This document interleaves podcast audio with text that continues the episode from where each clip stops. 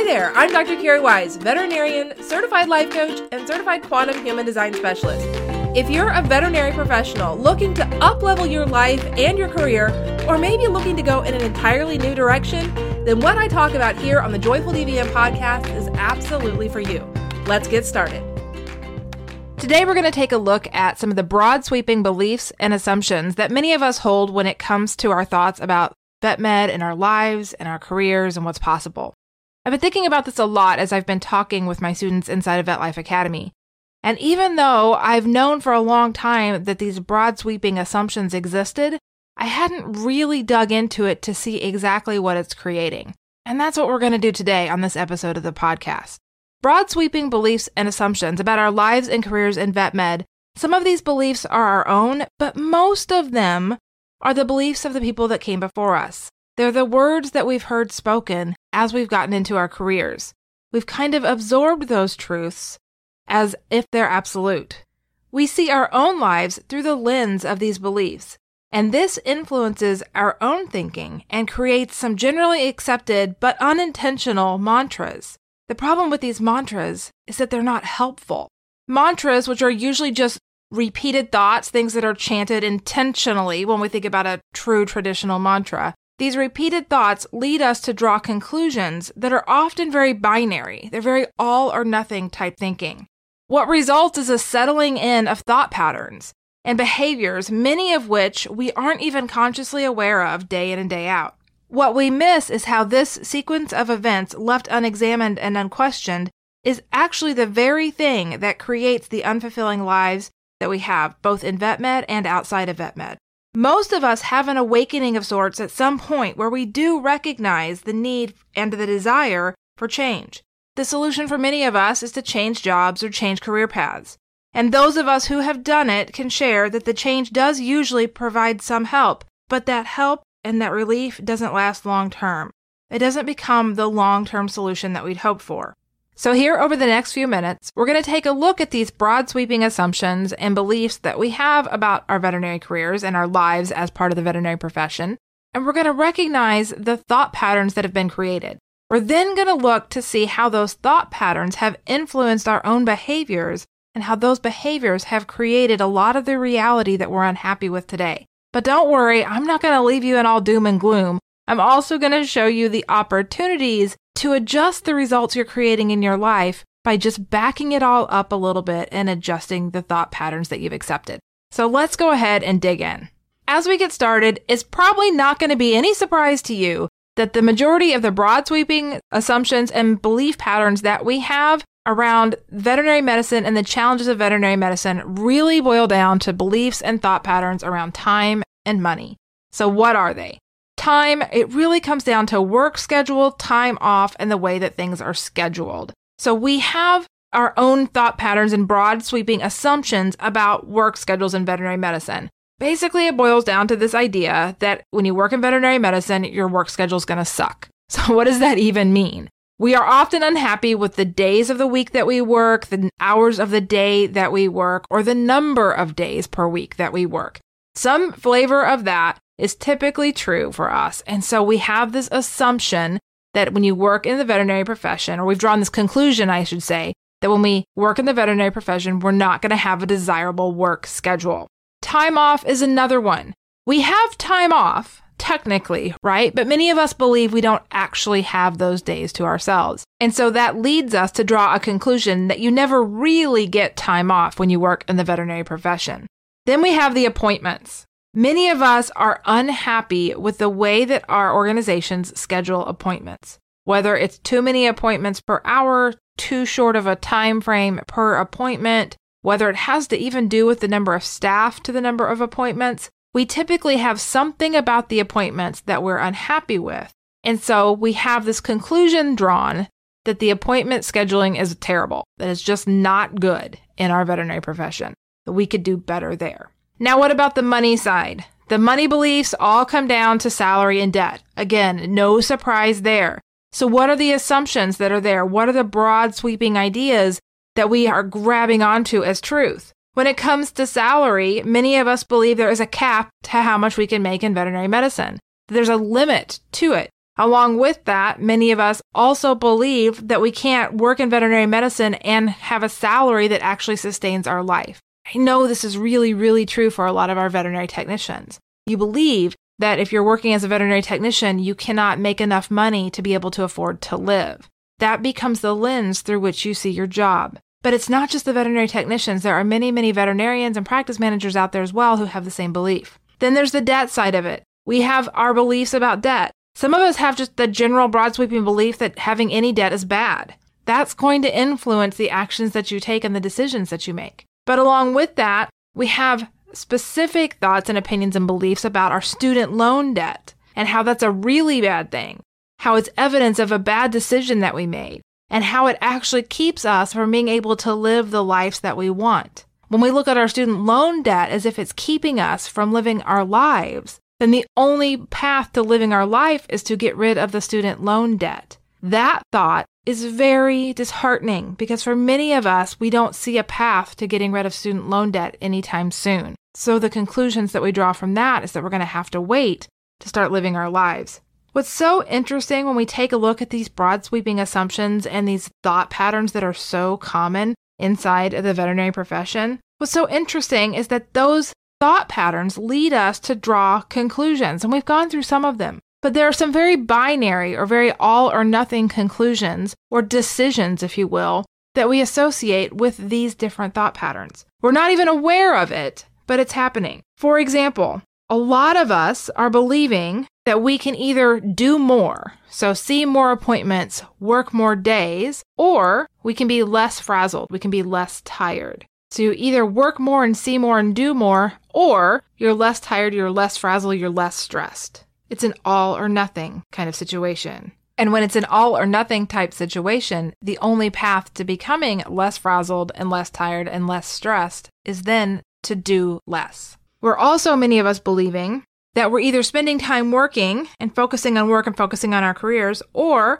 we're putting our focus on our hobbies and our outside interests, one or the other. We don't see any path to having both. Similarly, when it comes to the money side of things, we are thinking we can either pay down our debt, so we can put all of our resources and pay down our debt, or we can live comfortably. So we're either going to focus on paying down our debt or we're going to focus on living a comfortable life with the money that we have. It's an either or situation. And kind of along the same lines when it comes to pay, we think that we either work where we currently are and accept the low pay, or we leave to find a job that pays a higher wage. So stay for low wage or leave for higher wage. Very binary, very all or nothing type decisions. Whenever we believe that we're up against these all or nothing type decisions, what results is a lot of just discomfort. That part we're usually aware of, that we're uncomfortable, that we're stressed out, that we're irritated. But why is that? Many of us actually start to begrudge our jobs. And so we start to look for different ones. So we think that all of this is happening because of the jobs themselves, because of the career itself. And so we start to look for a new one. We start to maybe look for a better schedule if we're thinking specifically about what we're believing about poor scheduling. They do a terrible job scheduling here. I'm going to look for some place else that does it better.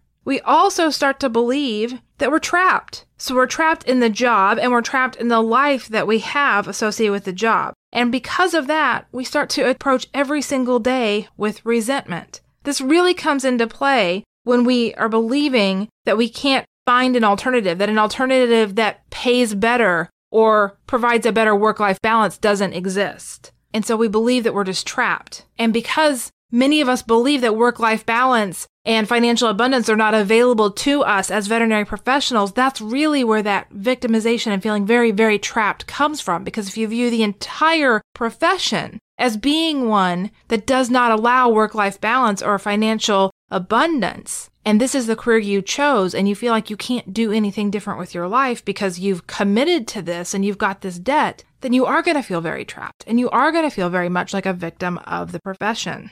This all sounds pretty miserable at this point, right? But just stick with me because we're just kind of picking our way through what's been happening so far. All of this together ends up being a bit of a settling in.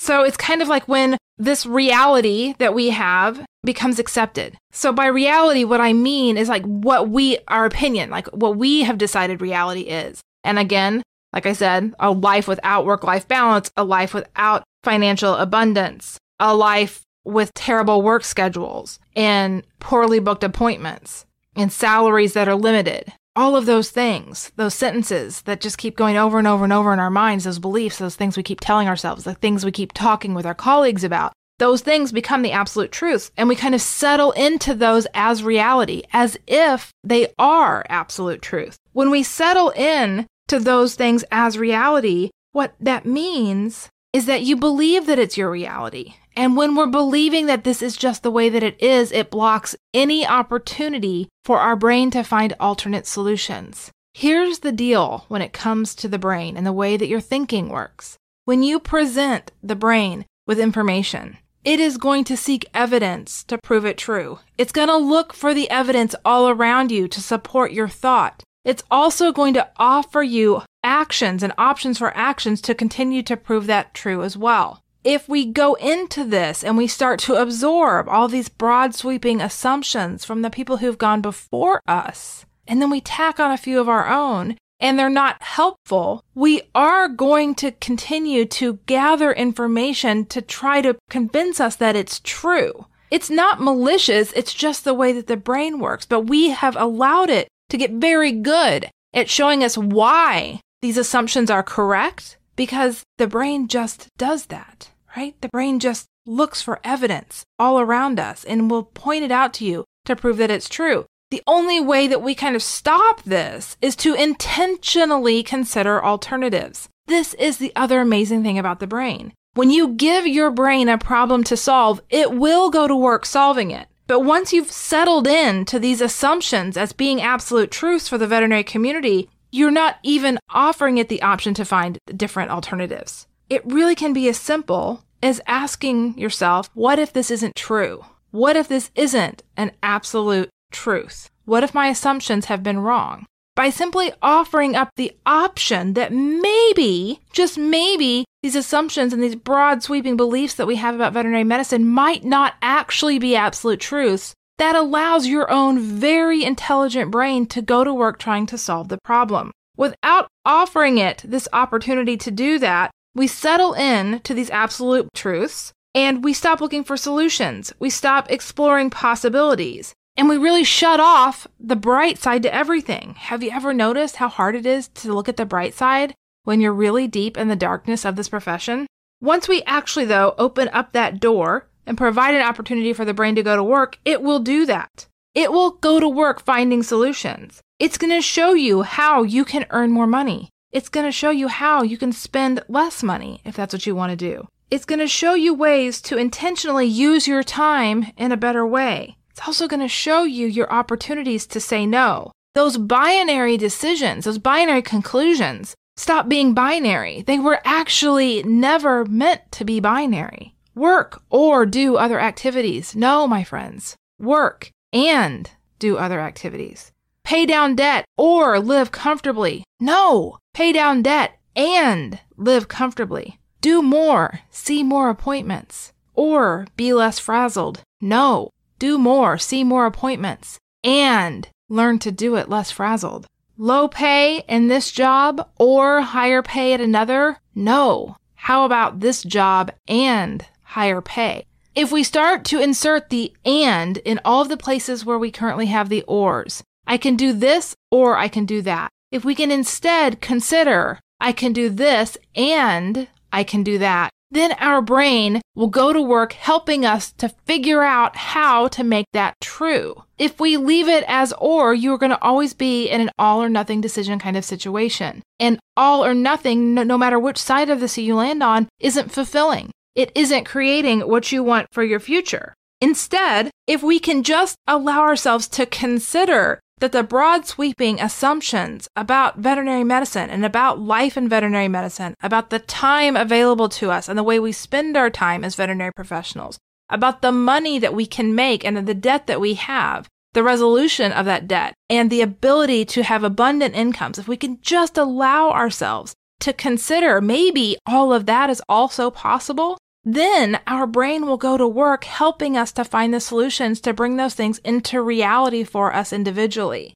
But if we never shake it loose, If we stay settled into these assumptions of veterinary medicine, we will just continue to create more of the same. We will never tap into the power of our own minds to find solutions that are available to us. Instead, we settle into the beliefs that these things just don't exist for us because we've decided on veterinary medicine as our career. This is why, my friends, many of us decide to leave the profession. It's because we have really bought into these assumptions about what is possible for us here and what life as a veterinary professional looks like. We've bought into those assumptions as absolute truth. And on their own, yeah, it's miserable. It's no wonder why many of us want to leave.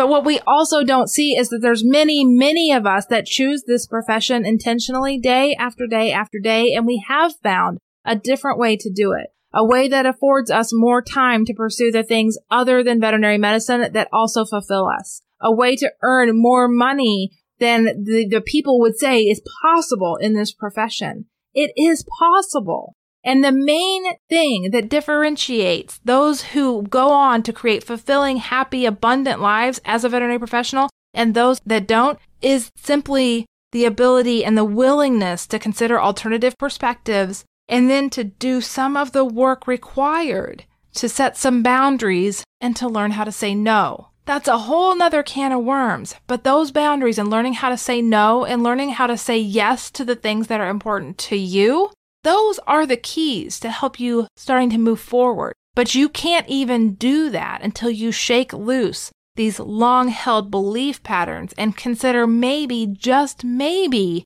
you were wrong about what you believed. It's totally fine to be wrong. It's totally fine to change our minds about what we have long held as the assumptions and absolute truths about lives in veterinary medicine. Let's do that work. Let's start to wiggle it around and consider the alternatives and give ourselves the benefit of the doubt that we can actually figure this out, that we can have veterinary professions and have fulfilling, abundant lives. That's going to wrap it up for this week, and I'll see you next time.